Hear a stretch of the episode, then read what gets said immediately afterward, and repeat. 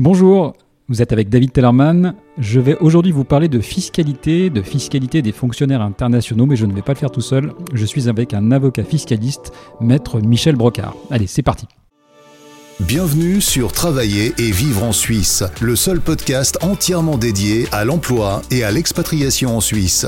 Nous vous aidons à mieux comprendre la Suisse et à concrétiser votre projet professionnel avec des conseils et des infos pratiques. Résidents, expatriés, frontaliers, écoutez dès maintenant notre spécialiste, David Talerman. Bonjour à tous, je suis aujourd'hui sur euh, les quais du Rhône à Genève et j'ai le plaisir d'être avec Michel Brocard du cabinet Brocard Avocat. Michel Brocard est un avocat fiscaliste et il a une petite nouvelle à nous annoncer et quand je dis petite nouvelle, c'est un euphémisme parce que c'est presque une bombe. Euh, Michel, qu'est-ce que vous avez à nous dire aujourd'hui?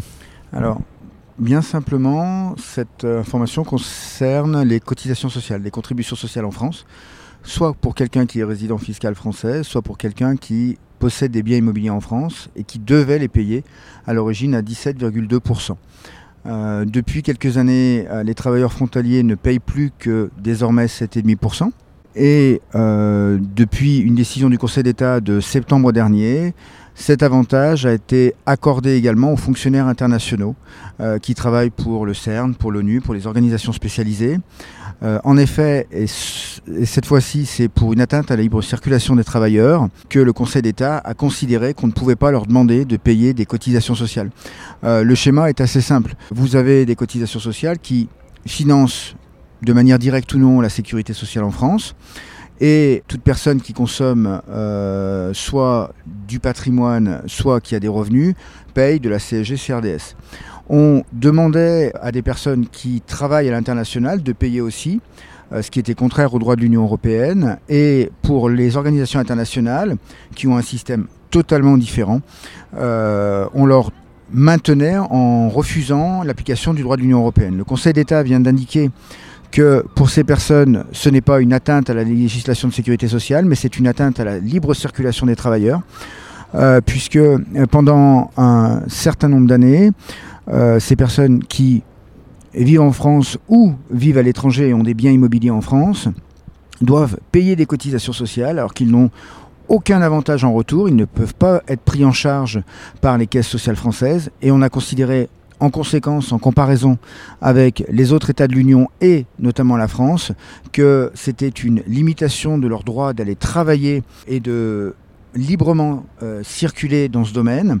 Et au final, toute personne ressortissante européenne, c'est-à-dire qui possède une nationalité européenne, peut demander sur une période maximum de trois années le remboursement de ses cotisations sociales, c'est-à-dire la différence entre 17,2% et 7,5% assortie de l'intérêt de retard.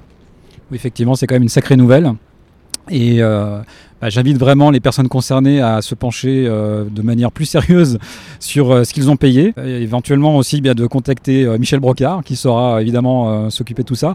Alors en fait, ce qui était malin dans l'histoire, c'était vraiment d'attaquer le sujet sur le, principe de la libre circulation. Hein. C'est ça, ça l'enjeu. Oui, en fait, l'angle d'attaque d'origine était l'accord européen de sécurité sociale, sauf que très rapidement, tant l'Union européenne que les juridictions françaises ont indiqué que euh, les organisations internationales ne pouvaient pas bénéficier de l'accord, elles, faisaient exception à, cette règle.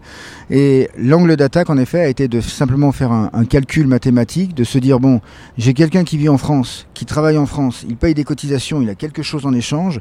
Par contre, si cette personne décroche un travail à l'étranger pour une organisation internationale, alors que s'il travaillait dans un autre système, il serait couvert par la sécurité sociale et l'accord de législation, il est pénalisé dans sa liberté d'aller et venir et de pouvoir travailler. Et l'intérêt aussi de cette décision, c'est qu'elle ne s'applique pas uniquement à des personnes en activité, elle s'applique également à toutes les personnes retraitées des organisations qui peuvent dire mais en faisant ça, vous avez discriminé et vous, vous avez porté atteinte à mon droit lorsque j'étais en activité. Aujourd'hui, vous ne pouvez pas continuer. Donc c'est vrai que l'impact est assez important et l'impact financier peut être relativement important. Alors justement, euh, peut-être pour finir, un petit exemple, peut-être sur la vente euh, d'un bien immobilier. Ça peut être euh, intéressant d'avoir ça en, tête. Oui, alors je suis fonctionnaire international, j'habite à Genève où j'habite en France. Je vends un précédent bien immobilier que je détiens depuis 4 ou 5 ans avec une plus-value. Jusqu'à ce jour, vous aviez euh, un taux d'impôt sur le revenu de 19% dessus, plus des cotisations sociales à 17,2%. Désormais, sur cette plus-value, vous n'aurez que 19% plus 7,5%.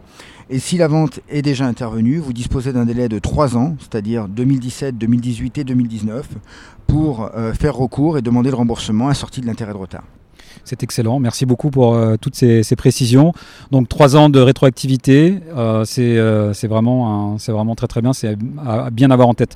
Michel Brocard, merci beaucoup pour bah, en tout cas d'avoir mis en place cette, cette procédure qui va permettre à pas mal de gens de récupérer de l'argent et puis aussi à en économiser pour les futurs. Merci en tout cas de votre présence et puis bah, je vous dis à la prochaine fois. Merci David. Merci.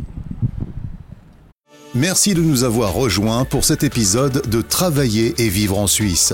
Abonnez-vous à ce podcast et notez-le. Visitez le site www.travailler-en-suisse.ch pour plus d'informations sur le sujet abordé aujourd'hui et pour accéder à encore plus de ressources et d'informations.